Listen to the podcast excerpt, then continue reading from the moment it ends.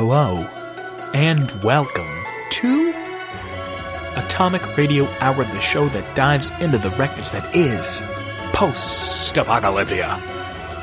My name is Vince, your host, and I'm here with. Your lone wanderer, Declan. Hey, Declan. What's up, Vince? Doing well, my friend. How are you? I'm doing great. I just had a soda, so I'm a little bit hyper. Yeah? What yeah, I just had some good ass Cheez Its. Uh, Canada Dry, the elixir of the North Wind in my household. It's some delicious soda. I haven't had Not like- sponsored. No, we should be though. I haven't had soda in like two months, and I think the first soda I'm going to have when I break that is Canada Dry. It's a good choice. Yeah, Like, it's just, it's a cure all. Like, your stomach hurt? Drink some Canada Dry. Like, Yeah. your foot falling off? Canada Dry. it's like Just had a heart attack? water. Yeah. Heart attack, drink some Canada Dry. It's what they put in the bag in the hospitals. the IV drip. Yeah. It's just Canada Dry. Let me ask you a question. Shoot. Did you know that there was going to be a Fallout movie? I mean, I thought I'd heard chatter about it on the internet a few years ago.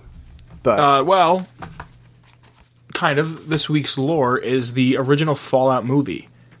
Radioactive popcorn is a little crunchier than normal. I mean, it's weird because like it screams when you eat it and it kind of like face? just gets over the the sound of the movie, so you have to use headphones.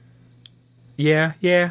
I mean, Interplay Films was a division of Interplay Entertainment founded in 1998 and was to develop seven movies based on Interplay's top most popular games. Partnered with Dark Horse, Brett Brent F R I E D man Friedman Friedman maybe? Friedman Brent Friedman who wrote Dark Skies and Mortal Kombat's Annihilation wrote the story wrote the script. But it, the way he wrote it out it didn't seem like a script. It kind of seemed like bullet points of like this thing has to happen this has to happen this has to happen. So more of I'll- D&D notes. kind of. I'll get into it. Uh, no interplay movie was actually ever made and in 2011 the full script was leaked. Now bethesda after acquiring the fallout rights they filed a trademark for a movie in 2009 for a post-nuclear apocalyptic world film turned out they released a making of fallout 3 dvd which was for that trademark Okay. uh, when asked about a Fallout movie, Todd Howard says, I don't rule it out, but nothing really has clicked where uh, the games are popular enough. And that's their identity. Fallout 4. If there had been a Fallout movie, you'd feel different about Fallout when Fallout 4 actually came out. And then it, some other shit that I didn't feel like was super necessary. Okay. Um, so, I actually didn't know that there was supposed to be like an Interplay Fallout movie at all. Yeah, and it was based on it was based on Fallout One, but like not at all.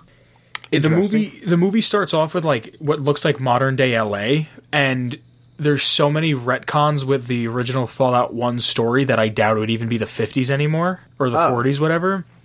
Because it says modern day LA, and then it like opens up, and then it shows that they're all in vaults. I don't even know if vault suits would have been a thing. It doesn't really get into it, and the vault chip break or the water chip breaks and they're like all right go fix it and here's a bunch of money and credit cards and then they leave and it's like oh this doesn't work and then like they said the master made fev and i don't even know if there's like full on super mutants but there's mutated people like in one scene that, that said that there was going to be a uh, there was going to be a uh, mutant child with two heads. Like if you if you read, I didn't write it down because I wasn't writing down over like forty two bullet points that all look like they were uh, like paragraphs long.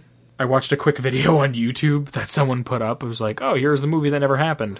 It didn't look like a good movie, like from what I read. It doesn't sound like it'd be particularly good. No, it's it's 50 years after the bombs drop and like it's just not fucking like the dude never played Fallout. Oh. Like they probably Like, gave him how a do you even get it? What do you mean? like the identity that is Fallout, it's very particular in its like writing style, and I would even say it's comedy. Like it's that like Bethesda kind of flair of comedy that if you don't get it right, it loses part of its identity. Well, this was Interplay. That was a totally different. Oh yeah, I completely beefed that one. That's a totally different fucking form of storytelling. Yeah, it's a different ball game, man. I'm so I'm so ingrained in Bethesda's uh, storytime land. Well, I feel like Interplay's story was always kind of like looser. Yeah, Like, and I don't, I don't, I don't want to sound like an asshole when I say that, but like, it's kind of like, um, it left More more, to the imagination. yeah. I don't know. This, I, I don't think this would have been a good movie. I would see it, but I wouldn't fucking be the biggest fan of. But you know what movie I would see? What movie would that be? The Book of Eli. Before we get into this fantastic piece of art, I would like to say um, the movie that I was thinking about when you said Fallout movie. Wasn't there at one point where Nuka Break was going to do a full length movie? My God, that must have been years ago. Yeah, that's what I remember like thinking about. I don't even remember if they, I, they did Project Red Star or something, Yeah, and then they Something did. like that. Uh, Lanius got his own like movie. No, I remember that, but I don't like remember that. yeah, it's kind of like this vague thing. Yeah. Like you saying it reminds me of something, but not the whole thing. I'm not I don't know. I would I'd watch it if it came out, but I doubt it ever will. Oh yeah, me too. Now, uh, I thought, speaking of the Book of Eli, we could try something that I've always wanted to do, and it's not a half-ass review, but a full-ass review. A full, one full ass. That's both cheeks. Yeah, yeah, one one set of cheeks. Holy crap! So you watch this movie, and uh, before we get into it, this is spoiler territory. Yes. So we're gonna spoil the movie. If you don't want it to be spoiled, uh, skip to the end of the episodes. Do we still get that view? Thank you. Um, there should be a beefy piece of original, originally produced content there, written, directed, voiced, and uh, pretty much everything by me. So I love this fucking movie. the Book of Eli is goddamn incredible. This is Fallout 3 the movie. It is basically directly Fallout Three. Uh, it's it's a it's a Hughes brothers film. It's directed by them, uh, and it stars Denzel Washington as Eli, Gary Old Old Gary Oldman as uh, Carnegie, and Mila Kunis as Solana. Solara, What I say? Solana. I'm tired. Don't yell. No, it's fine. Uh, the opening scene of this movie is amazing. It really is like It fucking pulls you in, and it's like, what is what is the nature of this this this realm? Yeah, There's like- a bunch of ash. it's just kind of like very like quiet Yeah. and you really don't get an immediate sense of the world but you get a sense of the context Uh, explain that. like you know that everything is ashen uh, the color palette immediately shows that there's some kind of dark undertone here there's a house cat eating something that's dead Yeah. and then a house cat gets shot by a dude in a gas mask. And like how you get cool is all that that, you need there. Yeah. Like you know nothing really- about the world or about what happened, but you know disaster has struck and someone's fucking hungry. Yeah. I, I love that opening scene. I remember I, I saw this movie in the theater, and I remember Did you? like, yeah. I never told you the story. No. I wanted to go. We wanted to go see it, and we were like 13 when we went. It was me, my buddy Dom. Shout out to Dom. This kid Josh. Shout out to Josh, and I think two other people. And there was other kids from our school that went the same night to see it, and they somehow they lied because it's an R-rated movie and got in, and we made Dom's mom sit in the movie with us. But it was uh-huh. like she was behind us like 10 rows, and we were way closer. And I remember being super into the movie, and everyone's like, "Yeah, it's okay." And I was like, "No, this is Fallout Three, the movie." And none of my friends at the time liked Fallout, and they're like, "They're like, oh, who cares? That game's boring." I'm like, "You watch your fucking mouth." And I was like, "This is the best." Like the oh fuck, the shots of like the highway. I was like, "This is this is Fallout Three, the movie." Oh yeah. Like there's that one point where he's just like walking up one of the destroyed highways. And as I was watching it, I was just like, I've been there in fucking Fallout 4. You walk up a piece of highway and then it drops the fuck off, and I need to turn around. Yep, it's fucking. Uh, uh, the movie does have a lot of uh, does have a lot of very dated CG. Yeah, but like, it's good. I no, I'm not saying it's not good. It's just I hate CG to begin with. Yeah, I mean, I I, can appreciate some modern CG because CG has got to the point where it looks so good that's hard to tell. Yeah, but like think about it. Whenever I think of CG, I think of like the Marvel movies. Yeah, And think of the dude who plays Thor or the dude who plays Captain America. He's on set all day. right? Yeah. In makeup, in a suit. Robert Downey Jr. probably records like a month before the movie comes out all of his scenes in his pajamas. Cause he's just like of- face into the camera. Yeah. Like how are you, how is he getting paid like 80 million a movie if not more and he's not even in the movie. Or like uh I mean, you could say the same thing about people that play like animated characters like Rocket from Guardians of the Galaxy. That's just a voice actor. Yeah, Bradley Cooper, I think Yeah. I always Rocket. forget who it was. He- you're not in the movie. Like you're in the your voice is in the movie, but not you. Like It's not like Scarlett Johansson doing flips all over the fucking place. Yeah, and it's I know I know you could be like, well, that's what a voice actor is for a cartoon, but at the same time, like We're at a It's a different caliber cartoon. here. Yeah. but whatever. I'm not a big fan of um I'm not a big fan of the CG, but I am a big fan of how blissfully slow this movie is.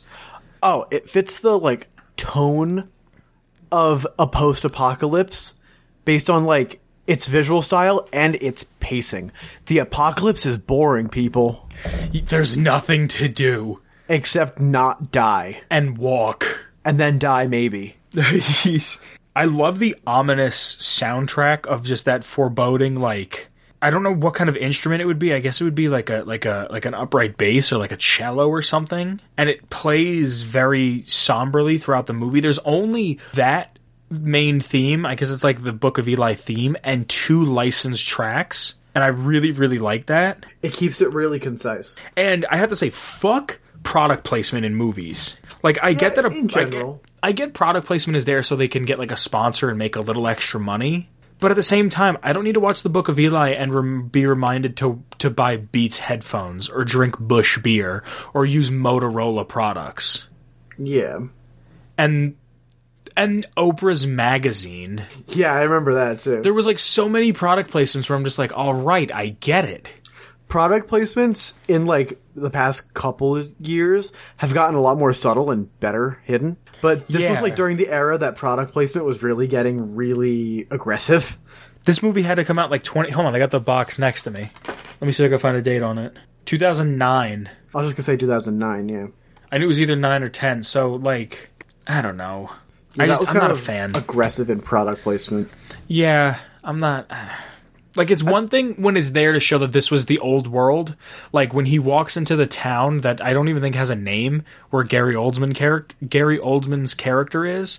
Uh, there's like a J. Crew, but it's not a product placement. It's just a show. This was once a strip mall that's now a town. Yeah, yeah. I mean, that town had me feeling some New Vegas vibes, though. Really? Yeah, like kind of like a straight strip western kind of uh just getting by, have some tents along the side and like some shacks. I was getting a lot of like Freeside mixed with like Goodsprings. You know what I like about that town and and the landscapes leading up to that town? There's nothing for miles. Well, kind of, yeah, that, and it gives you just this like junkyard wasteland feel. Mm-hmm. Like when he, in the beginning of the movie, it's him walking down a highway and there's just nothing but cars. And I've said this on the show before. Like the first time I ever went to a junkyard, I, w- I remember looking out and I went, "This is what the end of the world looks like." And it's just dirt, and it was dusty, and it was hot, and there was just miles and miles of cars. And I was like, "This is this is what the end will look like." Oh yeah, absolutely. like it was like a weirdly profound thought to have at like 11 but i was just like this is what this is what this is what death will look like this is what the end of man will look like is just people trying to scavenge i fucking love the wind sound effects of this movie yeah.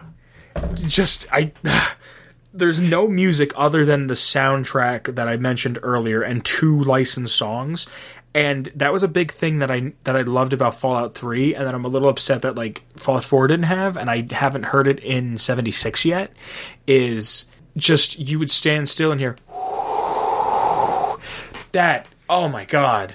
and it really like harkens back to like a personal memory of mine the first time that i played fallout 3 without the radio Mm-hmm. the ambience was so freaking killer Yeah. and I- especially the opening trailer or the opening teaser for fallout 3 where after it zooms out from the bus after the ink spots cuts out you just hear wind and like Yes. metal that is just crunching Yeah.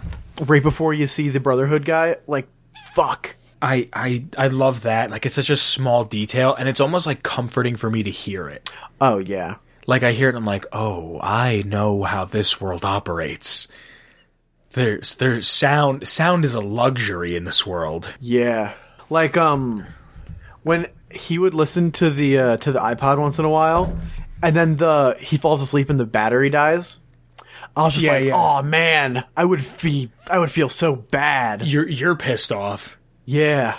Uh, speaking of that, though, I looked up the year that the that iPod came out. That's just, I guess, like a Generation One iPod. Yeah. That came out in 2004. There's That was a little se- dated at the time. What's up? That's a dated version at the time then.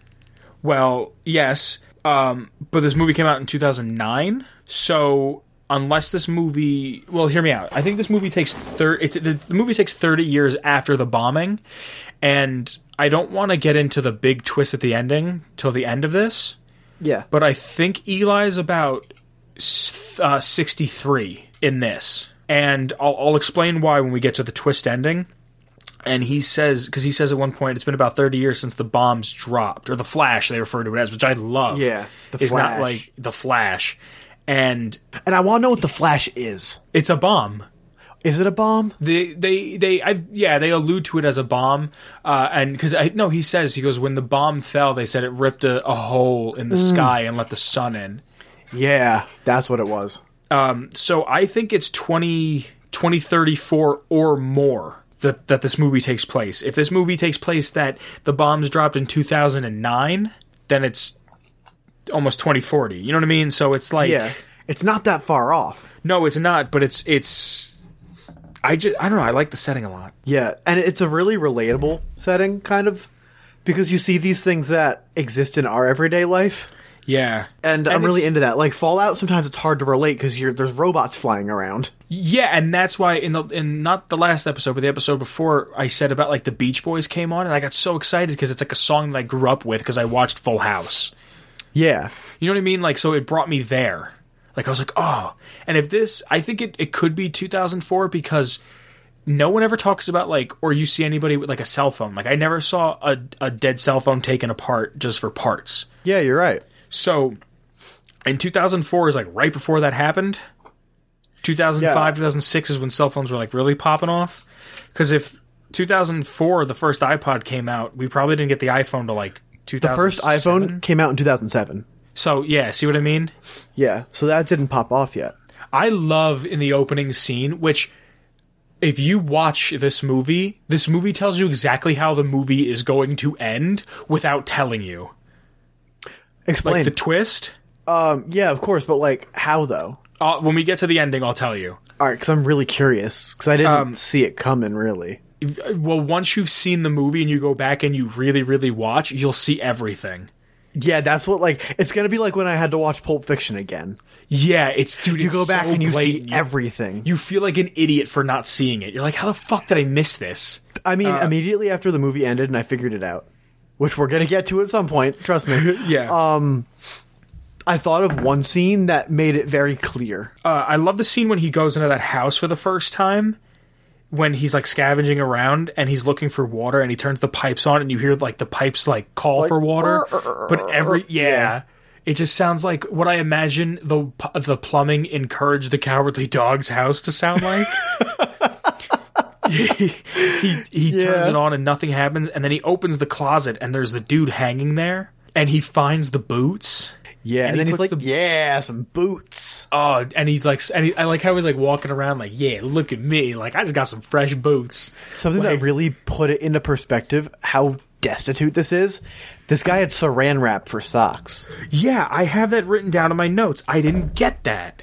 I mean, like, imagine cloth gets worn very easily. We're very fortunate to live in a society that cloth is plentifully made. Yeah, I mean, imagine. Do you ever like go through socks, like rip through your socks? How often do you I mean- get new socks?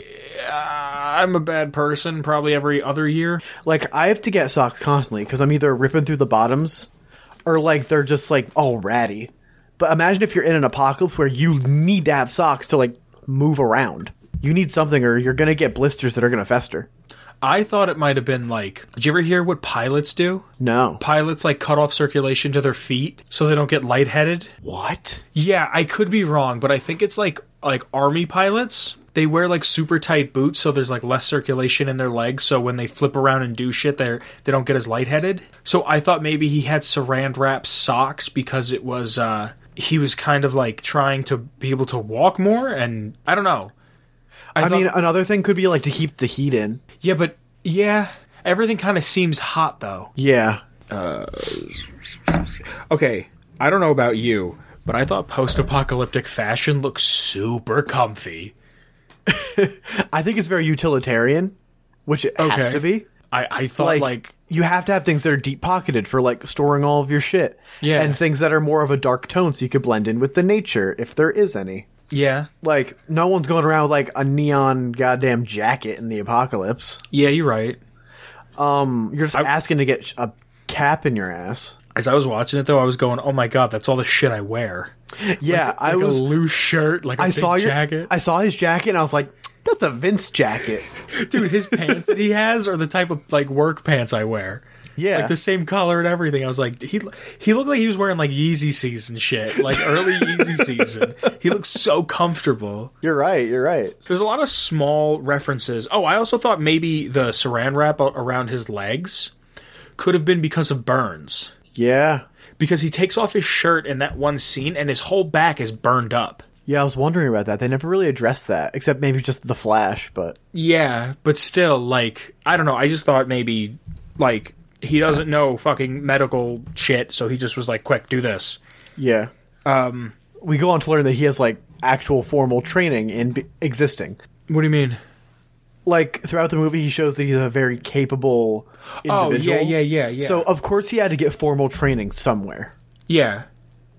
There's there's a lot of uh, small references to other to other uh, post apocalyptic films, and like every time I go back and watch, I pick up on new ones. Like um which one jumps out the most to you? when and we're, we're gonna get to this scene a little later, but when he first meets Mila Kunis in the hotel room, there's a poster for a boy and a dog on the wall.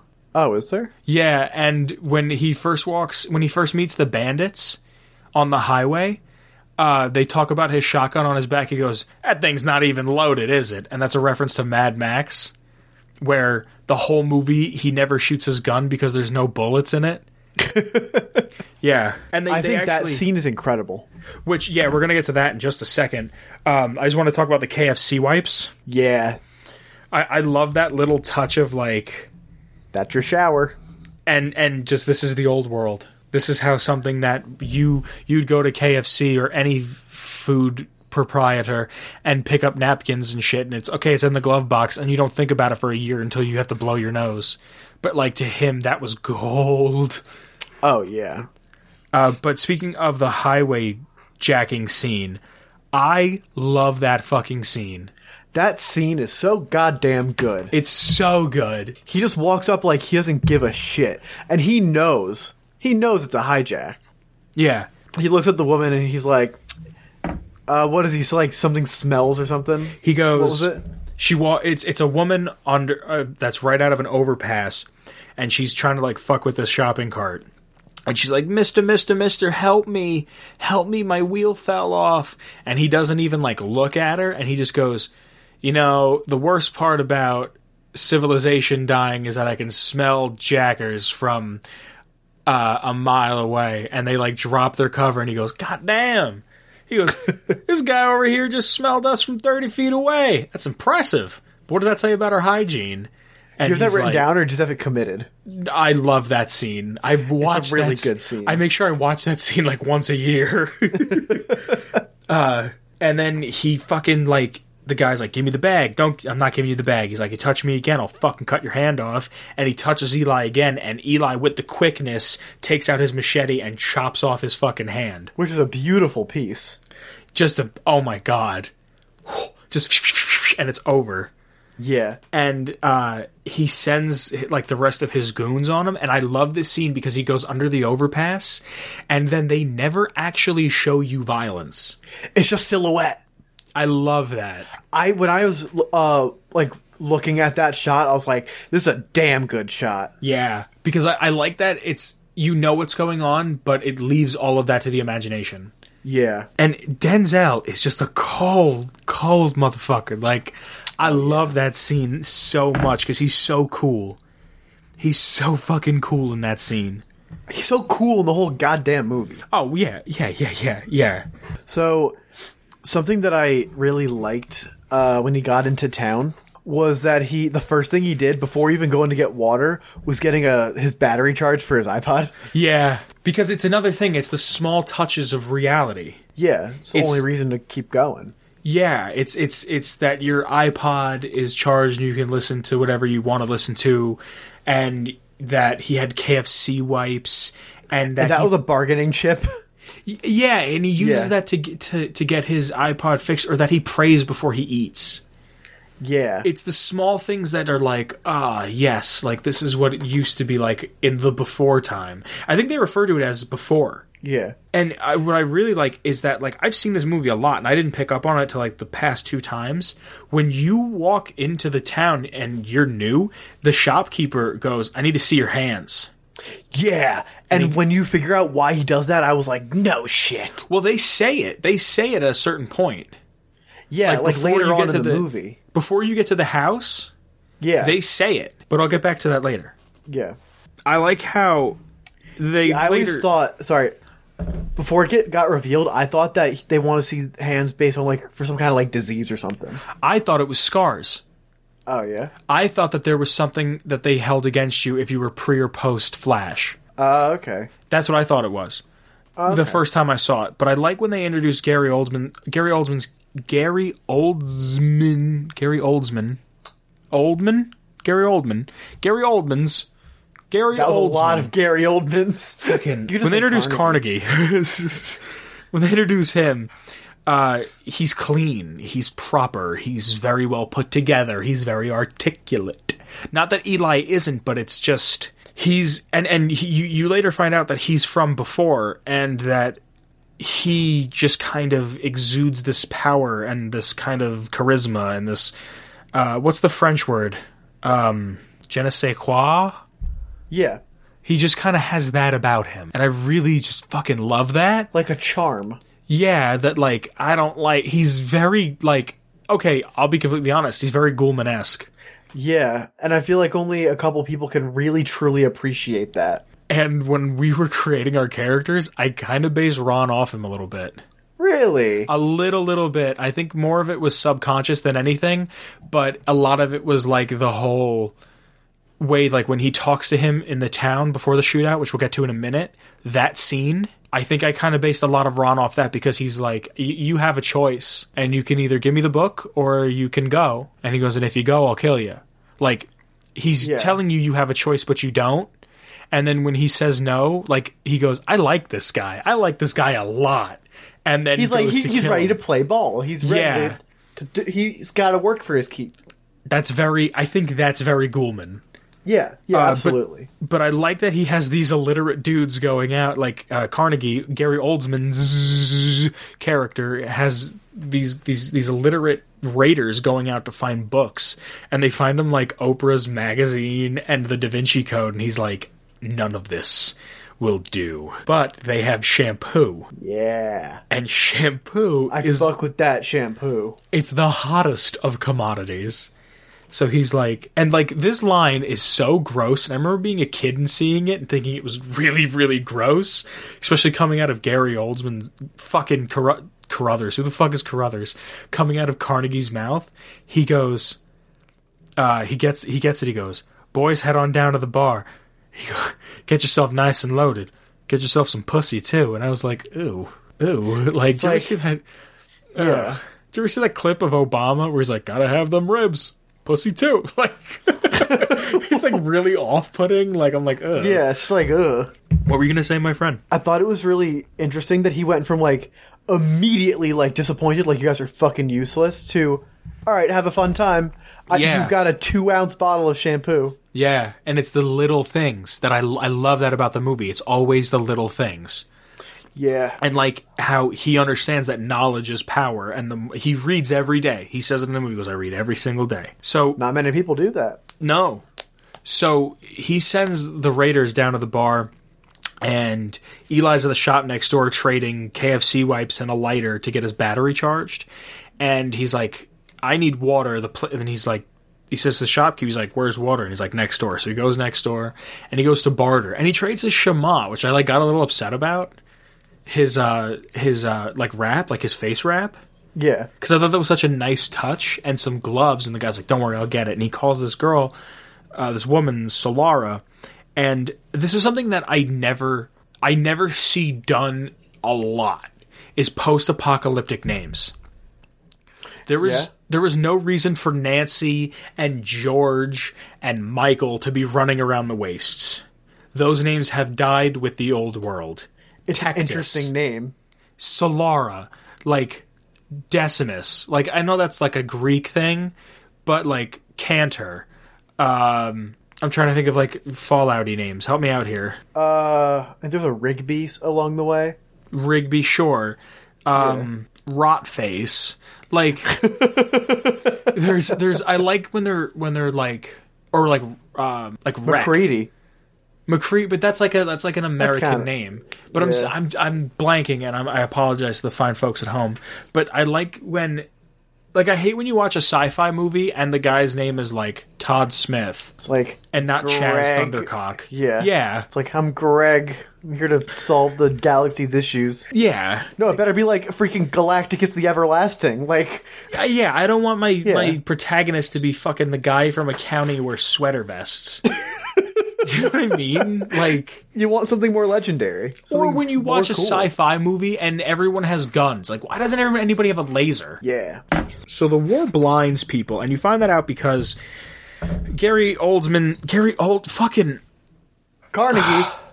Carnegie's wife, lover, girlfriend, uh, is blind, and it turns out a lot of people from this war are blind because of the Flash, and it's either you're blind from the Flash or after the, the sun had been let down because I think it's the ozone that gets burned up after the bombs had dropped. I think that's what they allude to. and yeah, that yeah. the protection is gone and it just kind of fucking blinds people if you look at the sun because everyone has sunglasses on. Everybody. Uh, and, I- and I or like if you're the- cool, you got welding goggles. Oh yeah, yeah, yeah, yeah. Uh, and then while all this is going on, there's a massive. He's and he takes that shampoo and he gives it to his his girlfriend or whatever, and he she's from the before and he's from the before and he's complimenting her and he's like you smell great and you're so pretty and this is the last bottle of shampoo on the planet and it looks like he's like really taking care of her and then later on you find out that he abuses the fuck out of her Yeah. but while this is happening, Eli's at the bar trying to get his, sh- his canteen filled. And while he's trying to get his canteen filled, the same raiders that went out, uh, Eli actually saw them raping a woman and and killing uh, the woman's husband or traveler or companion or whatever. And there's a cat in the bar, and the cat jumps on the bar, and Eli goes to shoo it away, and the guy gets up and he's like, "The fuck's your problem?" and he starts shit with Eli, and then he takes the dude by the head and like smashes his face into the bar, and he's like, "All right, I'm gonna walk away. Are That you scene good? made me laugh. Really? Yeah, because I was like, man, this guy's gonna fucking snap him in half. And then Eli slams his head into the freaking uh, bar, and I was like, yeah, you show that idiot. And I, I love Rapist piece of shit. that's what you get. yeah. I love how he does that." And uh, he's just like, I'm gonna go. I'm gonna walk out. I'm gonna take my bag and my shit, and I'm gonna leave. And the guy's like, Yeah, yeah, yeah, no problem. And he lets go of him, and he just dies. Or at least that's what's like alluded to. Did you see the way he hit the ground? I guess you're right. Even if he I wasn't figured that he would like just like went unconscious. Yeah, I didn't think of that. I just thought because the way he hit his head on the way down, That that was just it. that he probably fucked up his brain melon. His brain melon. But after all this happens, e- Eli gets confronted by Carnegie, and he's like, "Hey, uh, you have a very interesting skill set that I need to take advantage of." Uh, and he's like, "You're an old guy. Are you from the before?" He's like, "Do you read?" He's like, "Yep, I read every day." Eli says, "He's like every single day." He's like, "Well, look, why don't you stay here? I'd like you to be part of my gang, and if not, hey, no hard feelings." So he sets him up with a room, and there's uh there's a bed and there's a woman who's actually Carnegie's girlfriend from before that was having her hair washed, and she walks into the room and he Eli like he's like hello? And she walks in she's like I brought you food and water to wash with. And she's like looking off into the distance and he doesn't answer her. And he go she goes I need you to say something so I can leave or something. So that I can uh, know that I can, like, so I know where to put the food or something. Yeah. And he doesn't say anything and he just kind of like scratches at his neck and you can see No. that she, oh, what he does is he uh he jingles his uh his crucifix. yeah. Yeah. And he she she kind of twitches and he kind of is like, "Oh, okay." And he gets up and he's talking to her and and he says, "Uh did you go blind from the bomb, from the flash, or did you go off when the sky opened up?" And she's like, "I was blind before any of this happened." So she grew up in it. So she understands like the plight of the people. Yeah. And on the way out, like this is another thing of like the little before times. He says to her, he's like, "I love the smell of your perfume," and she gets like a big smile, and she's like, "It's just shampoo." I just really like that shit. Yeah, it was like a nice scene. So then Mila Kunis comes in, and she's like a prostitute, and Gary Carnegie is like, "Go in there and just do whatever he wants, and don't question it." And I need to make sure he stays here. So she goes in there and she's like trying to have sex with him, and he's like, "Okay, why don't you leave?" And she's like, "No, I can't. If I leave, then uh, she's going to hurt my mom, who is the blind woman from before."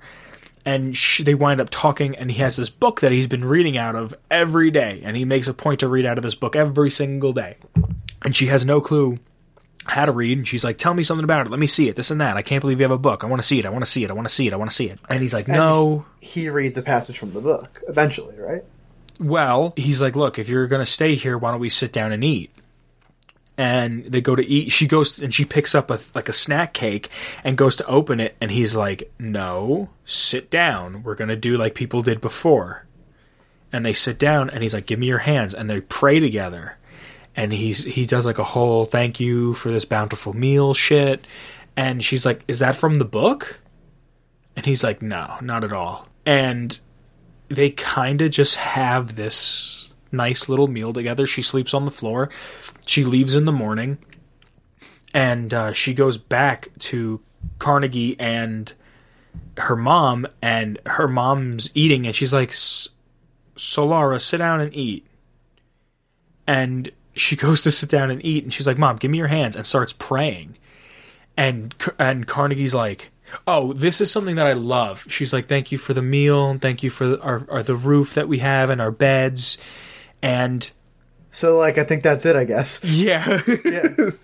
and Carnegie's like, "Amen, amen" is what you mean to say. He's like, "That's how you know when to stop." And he's like, "Where did you learn that?"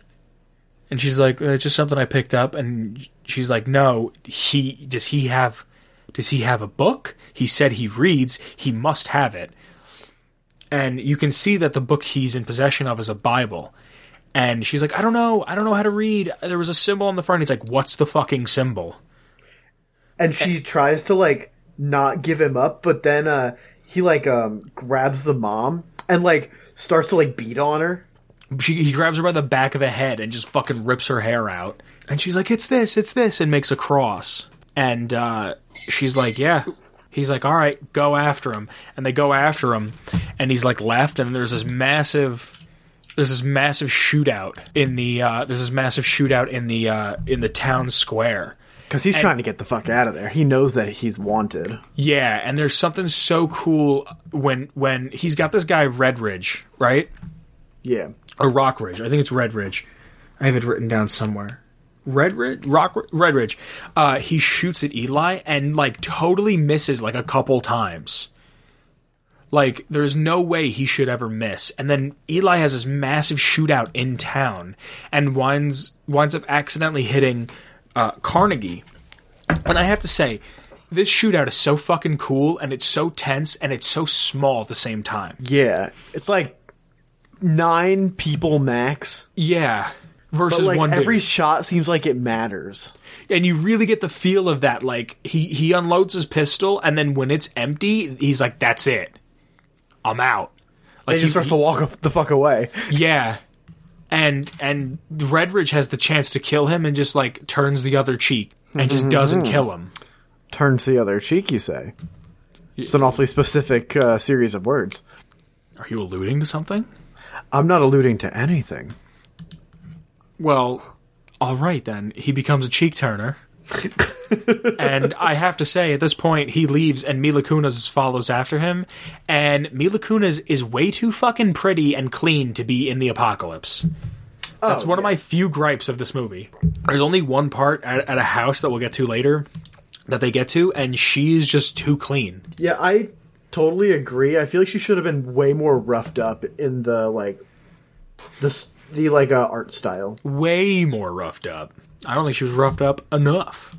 I mean, I guess they wanted the uh, the visual appeal, but like Of Mila Kunis. yeah. I mean, don't get me wrong. When I was like 13, when I saw this, I was like, hell yeah, I want to go see a Mila Kunis movie. Have you seen Mila Kunis? Yeah. Gary But, Oldman like- is a great actor. I want to just get that out of the way now. Oh, he does so well with this character. He's such when a he's good mad, he's like seething mad. Like, geez, he does so well. Like every time he yells or like is being really serious, like his veins pop in his fucking face. Yeah, and I knew Yeah. him. I know him. Other than this movie, I knew him as Commissioner Gordon from the Dark Knight series.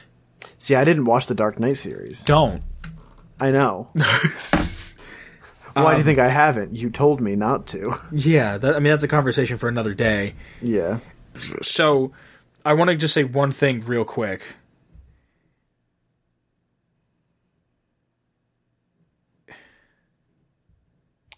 What would that be? I love how like money is in this movie pretty much water, KFC wipes, clothing, and sex. Yeah.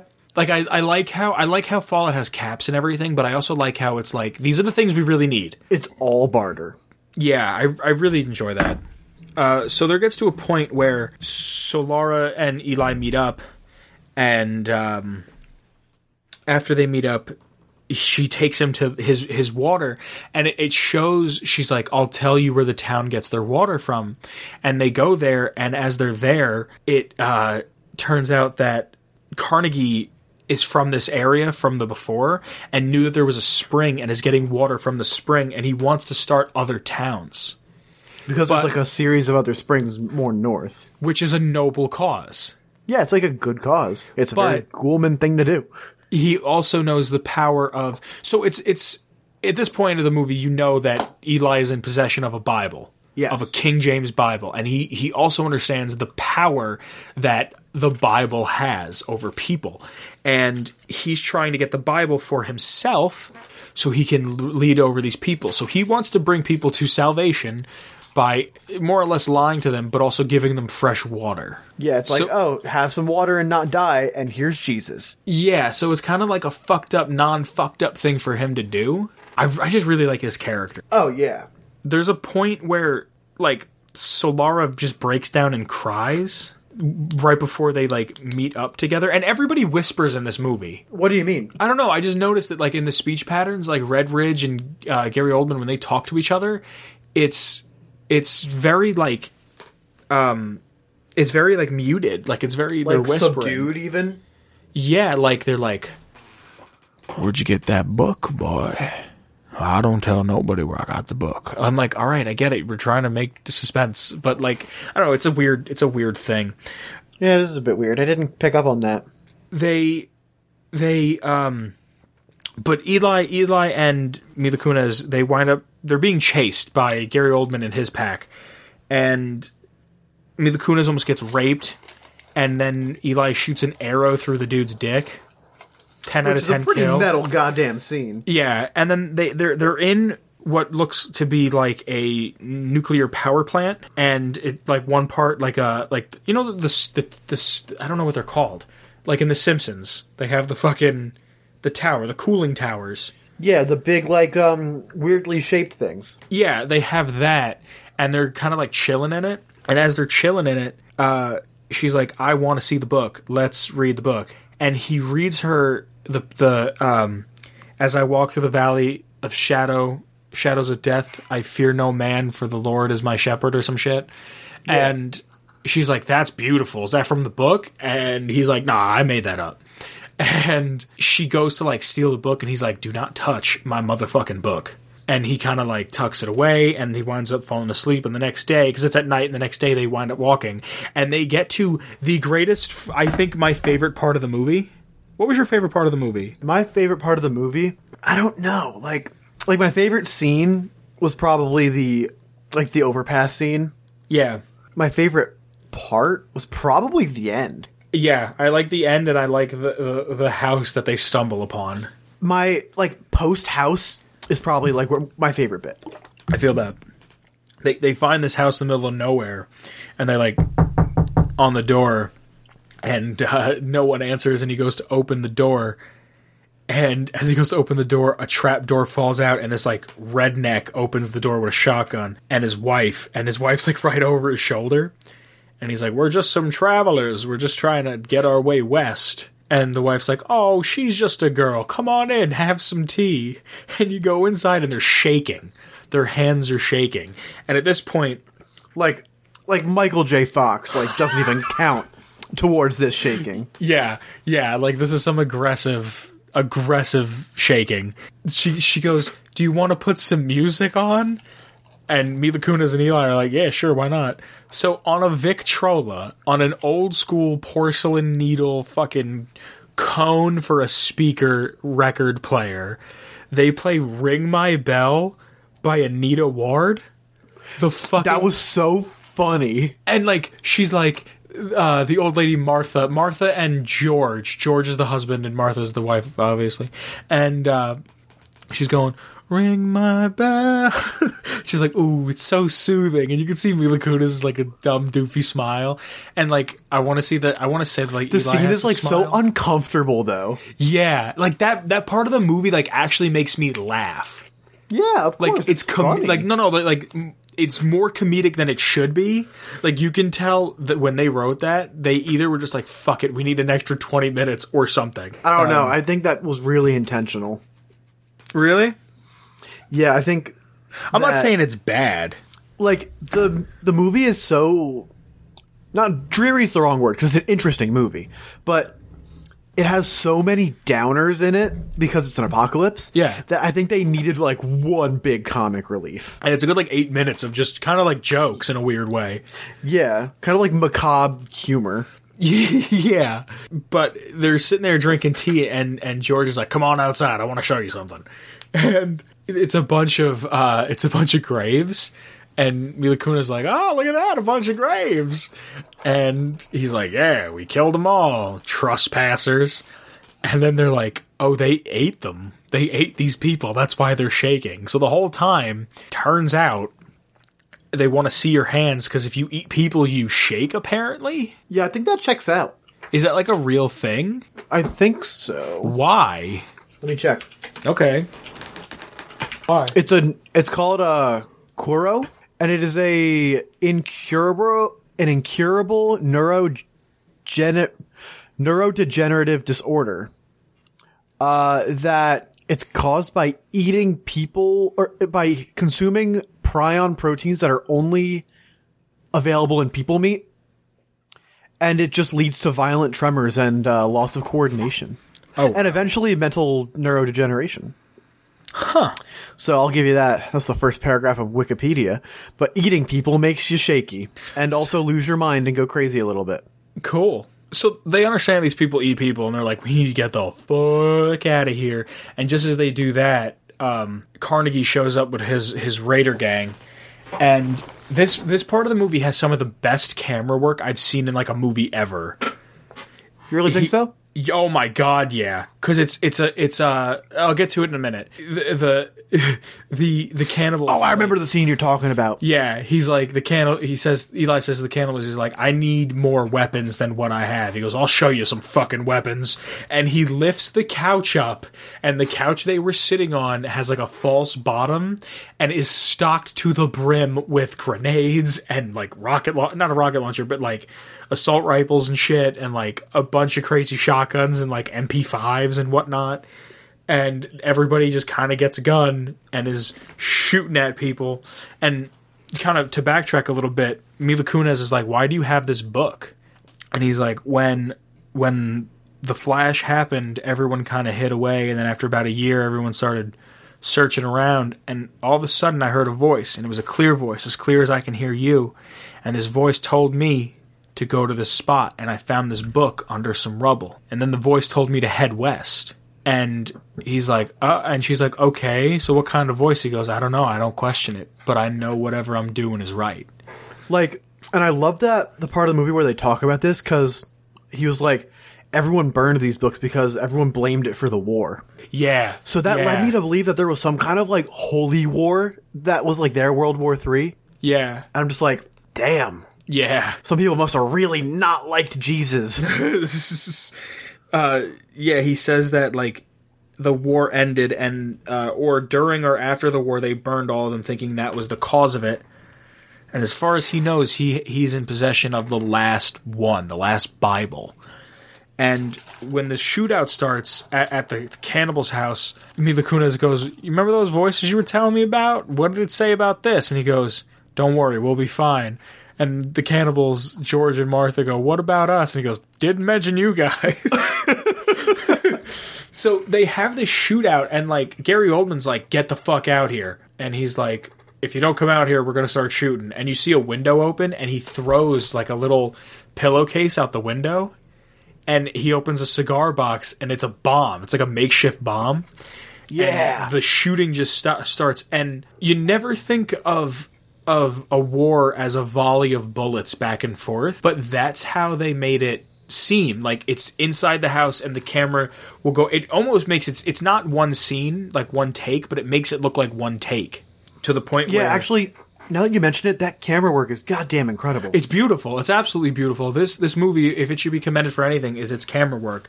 It's it's basic when it needs to be, and it's it's um, extraordinary when it needs to be, and it never oversteps its bounds. It never gets like pretentious with it. Yeah, like there's one really impressive scene, and I think it's kind of the one that you're envisioning, where the shooting after the bomb or like the cigar bomb goes off. Yeah, they start like laying into the house, and uh, one of the cameras like rushes towards the house as if they're like storming the house, and it goes in the like- window. yeah, it goes in the window. And it's, Yeah. And it's only really following a trail of bullets. It's not following like a person actually going in to do melee. It's oh, that's such a really good like presentation. yeah, I love. I remember being in the theater going, "This is cool shit. Like this looks awesome." Yeah. Uh, but eventually Redridge, uh, Gary Oldman's right hand man, pulls out an RPG and is like, "I am going to blow the fuck out of this house." And they like destroy. They pretty much destroy the house, and the cannibals wind up dying in the crossfire. And next thing you know, Eli and Mila Kunis are surrounded, and they storm the house. And he's like, "Give me the book, Eli." And he's like, "I don't have the book. I don't know what you're talking about." And he's like, "Give me the fucking book, or I'll kill the girl." And he like grabs Solana and is like, "Solara, so Solara. Solara."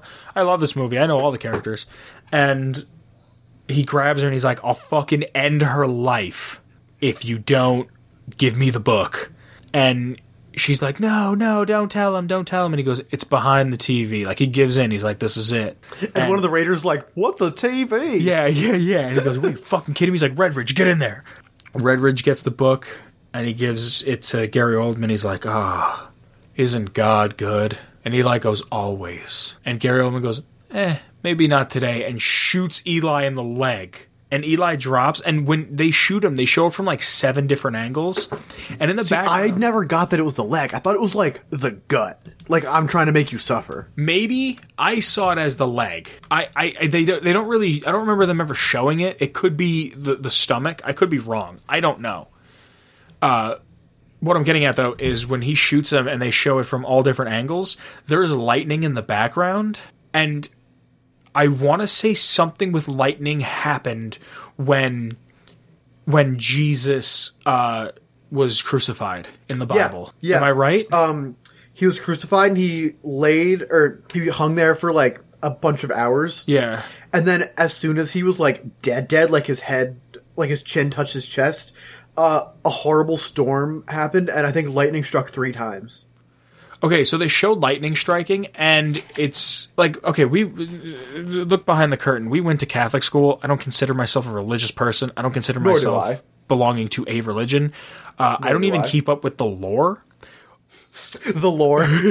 What's the current meta in Catholicism, guys? What's the best build? Actually, I mean Lutheranism now. Or, uh, uh, Lutheranism. Uh, yeah, Lutheran, whatever. Joke's dead now. No, but I just I like the idea of like uh it's like what's the meta? Well, we just let the gays in, and we're we're we're coming around to the idea of science. I'm running a Psalms build.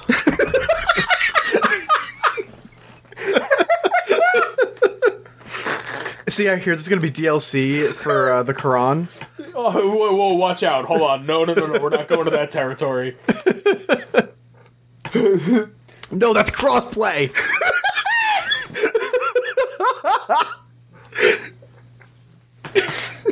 Is is the New Testament considered DLC? The New Testament is Bible DLC.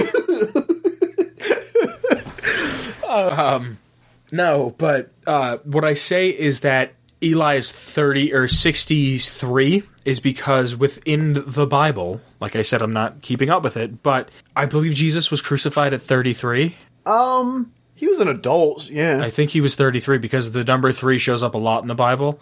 yeah. Um, so that's what I'm thinking that maybe he, he was he's 63 at the time of the movie and that's kind of where I judged all of the the time that I did a quick like research on. But um he's left for dead and they take Sol- Solara back and Redridge was like, "I'll help you get her back if I can have her."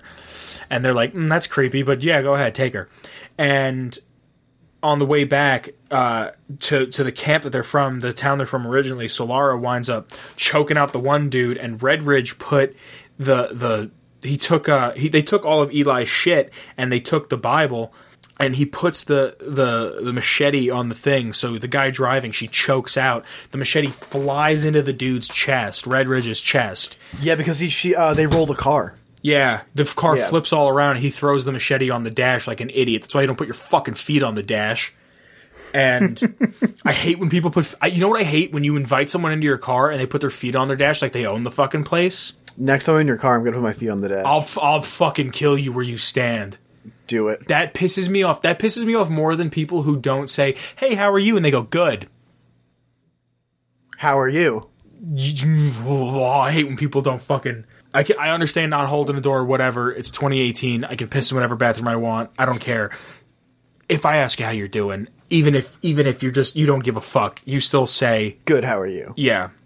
So she winds up getting there and she kills. Hold on a second. Oh, also, um, I wanted to point out e- Eli breaks character for a second when he gets shot. Does he? Watch it really, really carefully. He like doesn't know where to look. He kind of stumbles about. The the you, you in that one second of of genius acting by this amazing actor, you learn that Eli does not. He's not who we think he is for the past 40, 50 minutes, past hour and change. He's not who we thought he was. He is putting on a front the entire time. Like I'm the tough guy survivalist. Yep. I don't need n- anyone. He is faking confidence the entire time, and it's beautiful when you see him break. Yeah, actually.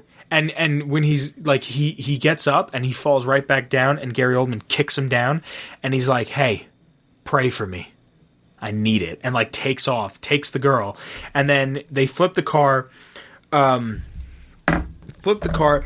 Redridge gets a machete in the chest. She jumps out of the car and takes a grenade and throws it at Gary Oldman's caravan and blows up the one car, but not Gary Oldman's car. And he turns around with the book and heads back to camp. Redridge gets out of the car and has this like weirdly over overly dramatic death that I just don't understand. I've seen this movie a bunch of times, and every time I watch it, I'm like, why the fuck does that need to be in here? Uh, See, I understand it though. I get it What do you mean? because he gets stabbed in the chest when the car flips. Yeah, So he got stabbed in a spot that's not a particular like just kill. It's not like the heart, like you just fucking end your life instantly. It's like that weird spot in between the lungs where you're gonna bleed out really soon. It's like in the but septum. not instantly. Yeah, Yeah. like right there. But- so like or sternum. I totally get it. No, the way he acts, he like gets out of the car and like looks at the horizon and like smiles and like dies. Like he was never religious. He never thought like, I when I die I go to the maker. Like he just he I don't know. I just thought it was like overly dramatic. Like if you go back and watch it again, you'll be like, "Yeah, that's a little much. Like you fucking prima donna. Like get over yourself. You're a fucking minor character. I mean, he was a named minor character. I mean, I guess. So is Lombardi, and Lombardi's in the right. movie for ten, not even ten minutes, and is more important than Redridge. Yeah, you're right. But speaking of Lombardi, she takes the van that Redridge dies in, turns around, picks up Eli. He's not at the house. She finds him walking west. The whole t- I can't believe I fucking forgot this. Eli is like, I need to go west. It's telling me the voice that told me to find the book is telling me go west. I need to go west. I have to go west. And she finds him going west and picks him up and takes him as far west as she can get till they hit California and they get to the Golden Gate Bridge. Fun fact of the Golden Gate Bridge: Did you know it's constantly being painted? No way, really? The Golden Gate Bridge is so big, and the the salt water is so uh, corrosive that say they start painting on a Monday, and I I doubt it takes a week to do it. But say they, they start painting like the north end or the let's say the west end of the Golden Gate Bridge on a Monday, and they get done painting all of it and finish up on the east end on a uh, Sunday. There's so much damage done. By the time they get done, they go back and repaint it. No shit. Yeah, it's it's constantly being painted. Uh, also, friend of the show, White Collar, shout out to you. Come on the podcast. Um, he was telling me he read something about Hoover Dam that Hoover Dam, its concrete still has yet to cure because when concrete cures, it lets off heat and it's not allowing other parts of concrete to cure because of it. No shit. So Hoover Dam is the one of the greatest marvels made by mankind that is producing power and electricity for the West Coast and is a bridge that people use all the time apparently and it's, and it's not, not, even finished. setting. Yeah. Oh my God. Uh, but he gets west and they get to the Golden Gate Bridge and halfway through the Golden Gate Bridge it has fallen through and he gets out of the car and he looks to the one side and goes that's it that's where it's it's taking me that's where I need to be and it's Alcatraz so they get to a beach and they get in a little dinghy and they kind of just they kind of just row and row and row and it gets to the point where he's so weak from being shot and walking and he's just so tired. He's That like she Mila finishes Kunis, the job, I need you to drive. And she winds up rowing the rest of the way and they're like who is that down there? And he goes my name i don't think he doesn't even say his name. He goes He does. It's the first time he Does he? Yep. okay. He goes my name is eli and i come in possession of a king james bible and they let him in and when they open the door to let the two of them in Now let us be clear. Carnegie has the book. Yeah, Carnegie still has the book, but he's like, I have a King James Bible. Um, when he opens the door to let them in, Mila Kunis's hands are up, like she is she is not resisting during an arrest, and Eli's hands are out like Christ, like a painting. Did you ever see the painting of Jesus where his hands are out? You know the picture I have for my Gmail, that's little B one? of little B, but it's on Jesus's body. Of course, that's like hit. That's a very common rendition. Yeah, it's he has his hands like that. Like he's bringing peace, like he's bringing the good word. And they let him in and they introduce you. They're walking through Alcatraz and there's a man named Lombardi who is played by Malcolm McDowell. Like he's in the movie for ten goddamn seconds. You know who Malcolm McDowell plays in the Fallout universe? Oh, is he the master? He's John Henry Eden.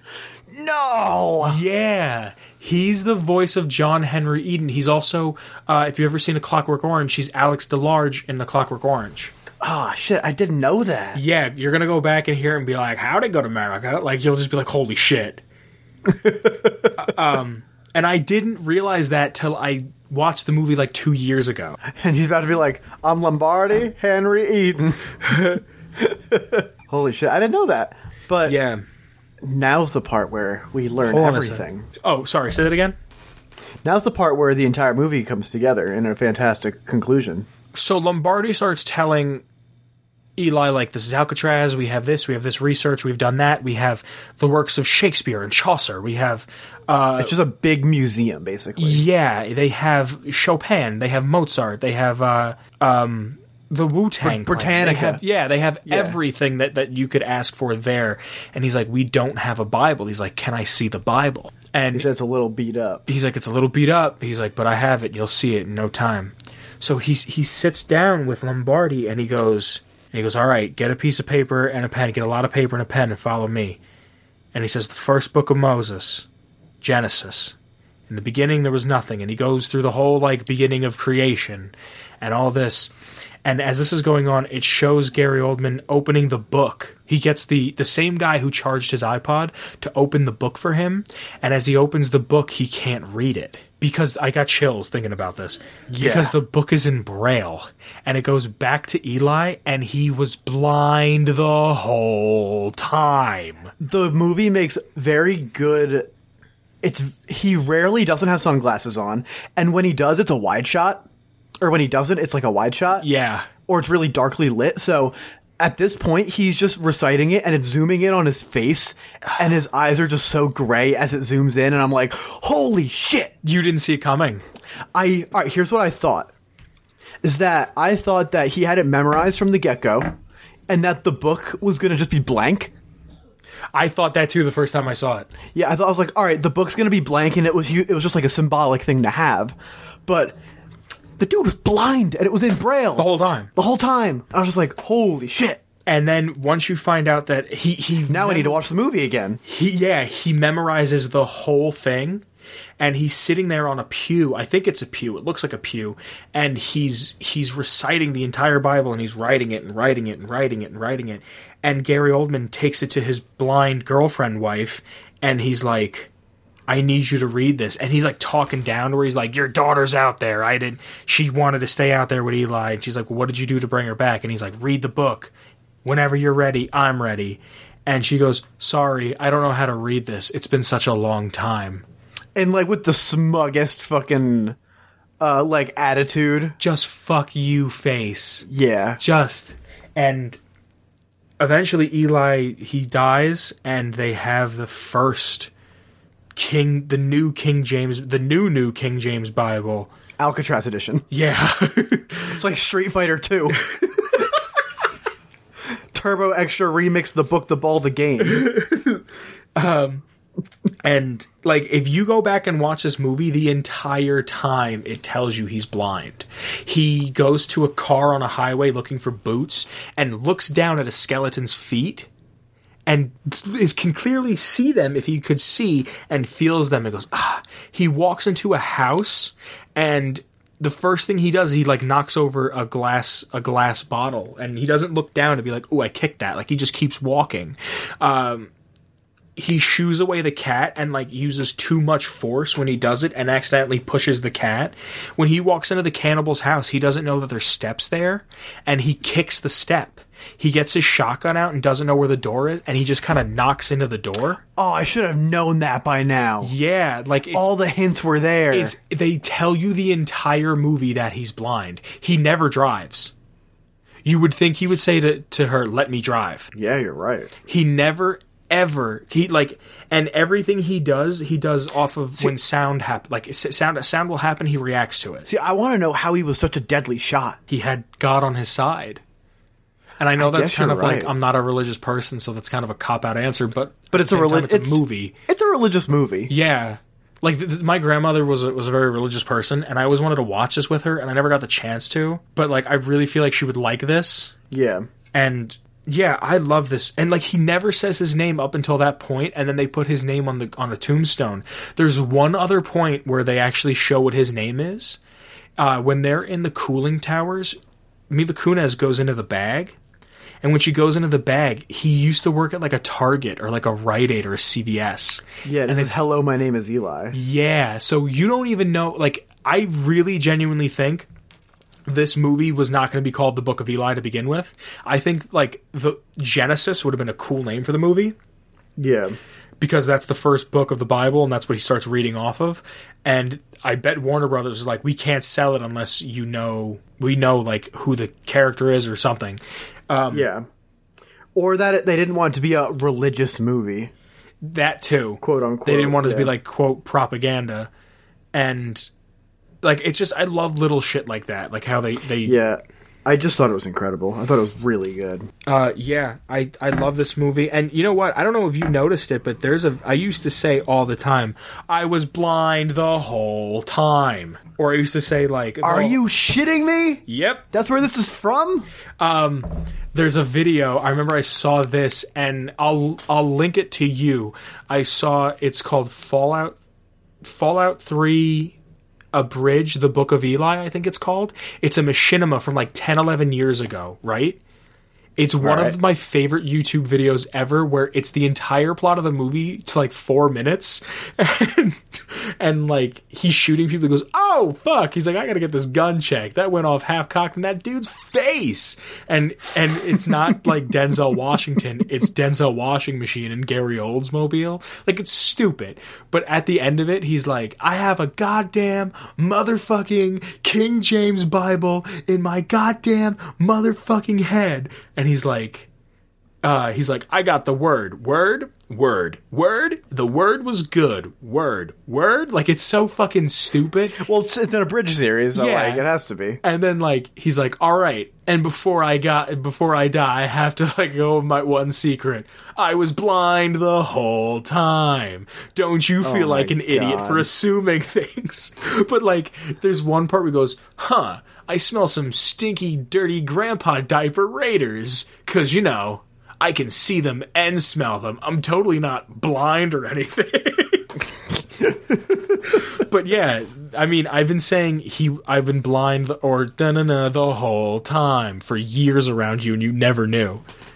I never knew. He never knew. Jeez. I love this movie. I love everything about this movie. I love the symbolism. I love It's Fallout. 3 is a movie. It It really is. is. It really is. I want. I want to find out the coat he wears in the movie, and I want to buy it for myself. Um, I want to get John Marston's hat, and I want to wear that. But you said you watched it on a streaming platform, correct? I watched it on Amazon. I have the DVD, and there's an animated short called uh, Billy: A Lost Tale, and it's Gary Old Oldman Old fuck Carruthers, not Carruthers. God damn it, fucking. Carnegie. I was gonna say Clementine the next time. I couldn't think of his name. Thank you. Carnegie's character.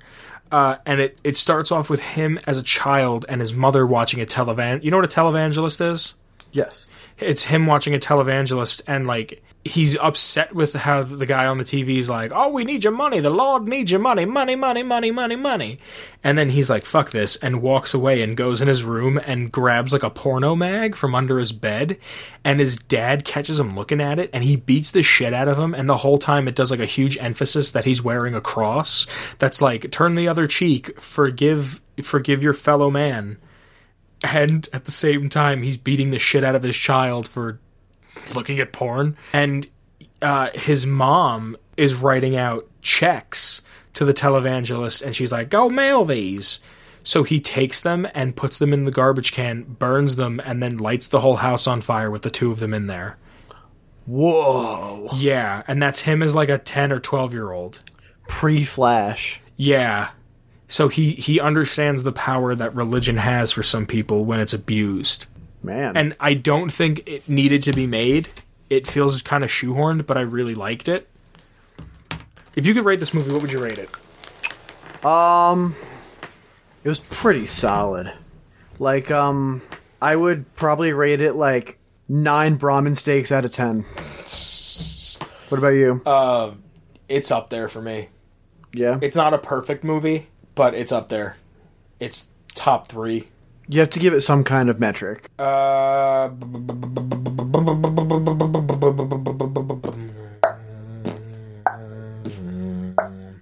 I would say four and a half. He was blind the whole times out of five. All right. All right. I'm into that. Uh, and I only Did- not do out of 10 because you did out of 10. I was really hoping you would do that. But do you know what else I'm really hoping you would do? Uh, shout out Shane Ivers. Yeah. Uh, yeah. Do you want to do it this time? Uh, I don't have the information in front of me. That's your thing. I've just committed it to memory at this point. Have you really? Yeah. Then fucking why are you asking me? I don't know. I was blind the whole time. so Shane Ivers makes our wonderful intro music. It is Feather Duster. You can find it at www.silvermansounds.com slash free music slash feather duster. But another thing I want to know is where in this wasteland can we find some entertainment? If you'd like to find some entertainment, you could follow us on the Discord. We're always having a uh, a conversation on there about something. Doesn't always relate to Fallout, but it's always a good time. The link for that is in the description below. You can also follow our Twitter, the Twitter for the show, and that's at Atomic Radio Hour. Once again, that's at Atomic Radio Hour. And if you'd like to follow myself, you can follow me on Twitter at the underscore boogans. Again, that's at all capitals the underscore boogans. And if you want to find me, you can find me at Declan underscore Bien. Any final thoughts, Declan? I hope you came packed with some nuclear popcorn because we've got another episode of Nuclear Family. Yes, we do. Um, this one, it took me a very long time to write and record and edit. I did a lot of yelling. and uh, it took me a long time to do this one because it was one that I think was a little a little hard to write. Um, the other, it's very, also very long. Uh, the other parts are going to be coming subsequently. I'm not saying that they're coming out exactly after, but they will be coming out shortly. I'll, I'll tell you what, guys, Vince really outdid himself. You think so? Oh, absolutely. Hey, thanks, man. I appreciate that. Yeah, I mean, it's true. Thank you. Um, so yeah, everybody enjoy. Uh, all right, See bye. you next time. Wear a seatbelt.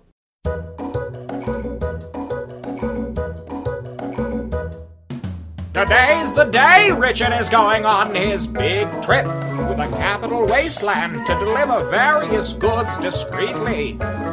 We join the Smith family now, just as Richard is getting ready to head out for the big trip.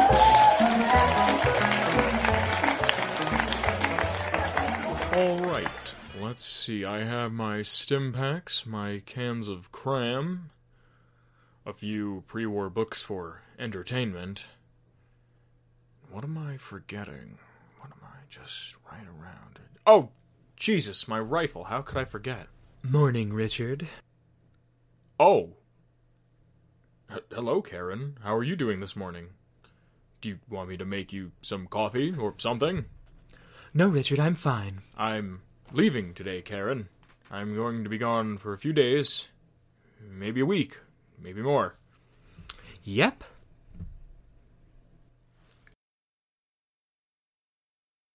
Do you want me to bring you back a souvenir, a memento of sorts? Richard, stop. You fought with me all week, and now you're just trying to be nice because you're leaving. Honey, I'm trying to make this work. By being a dick all of the time? What do you want me to do? I go to work all day and I bust my ass, and you're home all day doing God knows what I'm what. at home all day making sure that Jimmy is safe, the garden is tended to, and that you have food ready for your fat fucking ass when you come home. Oh, fuck you, Karen. You've made Rad Roach meatloaf three times this week. Karen, three fucking times. And without me, you'd fucking starve, you fucking broke dick loser. And without you, I'd actually have some fucking caps. Oh, I'm so sorry, Richard. I'm so sorry. You have such Well, a I guess if Mom and Dad are already life. fighting, I might as what you well get up. Before you met me, do you have any? I think I'm gonna show Abby the abandoned house at the end of the that? cul-de-sac. No. Do you remember how? Maybe we'll meet up with the fellas around Kems lunchtime. I hope Mom and Pop don't with lay into me about yesterday at the park with all the jet and whatever. and you needed a little extra money. Oh boy. You don't remember I that? still am Richard? pretty How hungry. fucking convenient. Oh, Karen, guess if Mom and Pop are fighting, I doubt she's gonna make me yourself anything for breakfast. Honestly, Again. really? Do you fucking hear how stupid you sound? You should go live with the fucking Brahmin because you're a fucking idiot, you fucking moron. I can't even believe I still keep you around. You doing all this fucking stupid shit to embarrass me. And don't even get me started on how the neighbors talk. That's right, Karen. I know how the neighbors talk. Cause I talk to the neighbors. I try to make a conscious effort to understand what's going on within my community. Don't even give me all that shit about you need to be here for Jimmy and Jimmy needs you. Jimmy doesn't even fucking look at you when you walk in the door, you fucking. You fuck. I don't even have the words for how fucking disgusting you are. I fucking cannot stand you. I cannot stand anything about you. I hate the fucking smell of you. I hate when I wake up in the morning and you leave the bathroom and I can still fucking smell you in the bed next to me. Fuck you, Richard. Fuck you. And how come every time that fucking zombie comes around, you get real fucking friendly? Because I'm not a worthless, pathetic, feckless sack of shit like you, Richard. Well, I don't know, Karen. You seem to have a pretty wild past. How do I know you're not a fucking gravedigger? How fucking old are you? Why would you say that, you fucking child? I'm sorry, Karen. You're right. No one would want to touch you with that gangly, misshapen husk of flesh you call a body. Oh. You want to talk about my body? Well, you're the one who ruined it when you put a fucking baby in me. And when you figured out that you were pregnant, I found a doctor and wanted to give my half of the caps so Richard! he could. Jimmy's already in the kitchen. Lower your fucking voice. Uh, hello, son. M- mor- morning, Jimmy. Hey guys, don't uh, don't worry about me. I'm just gonna finish eating my breakfast and listen to an episode of Admiral A Bomb, and I'll head on out. Oh. All right. You know, today's the day I'm heading up north, Jimmy. Yes, Jimmy, make sure that you say goodbye to your father. Bye, Pop. You know, Jim, it's going to be a pretty dangerous trip.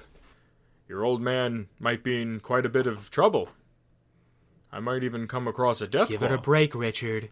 You're trying to do the same thing to Jimmy that you did to me when we first met by impressing me. And it's honestly very sad. Karen, I thought we weren't supposed to fight in front of Jimmy. Well, how about when I get home, we can have a good old fashioned game of catch, Jim? Yeah, no, I'm I'm good. Well, okay. How about I take you fishing? You love fishing. Do I? Do I, Dad, or do you love fishing? All right. How about I help you with your homework? Dad, stop. Don't worry, I'll get it. Mr. Simmons! Hey, Jimbo, how you been? How's that arm of yours? Oh, you know, nothing that I can't come back from. The missus, Abby, and I was talking last night about you. And we were thinking, Abby wants you to stay over sometime this weekend, Jim. If that's okay with you and your folks. Well, I don't know. I'm going That's to be. That's fine, Vug. It'll be nice for Jimmy to stay out for a night. This would be his first sleepover. Well, hot dog. She's gonna be pleased as punch to hear that. I was actually just about to head out and find Abby. She headed towards the park. Knowing Abby, she's probably gonna get some of Ollie's famous, Famous iced tea. tea. you be safe out there, kid. Thanks, Mr. Simmons. Bye, Mom. Bye, Dad. Vug, well, come right on in and get yourself a seat. Can I get you something to drink? Thank you, missus, but I'll be real quick. Rich, I just wanted to come by before you head out to the Capital Wastes. Oh. Thank you, Mr. Simmons. Oh, how kind of you, Vug. I know you're such a busy man. Oh, don't worry, Mrs. S. My friend and neighbor's life is much more important than being to work on time. Oh, my, I'm so touched. Thank you. Now, Rich, if it's all right with you, I'd like to stop here while you're away to make sure yours is safe. Oh, well, I'm not sure if that's really that much of a need. Oh, fuck. That would be just lovely. You know, it gets so cold and lonesome around here. Jimmy's always out, either with school or hanging around with the fellas.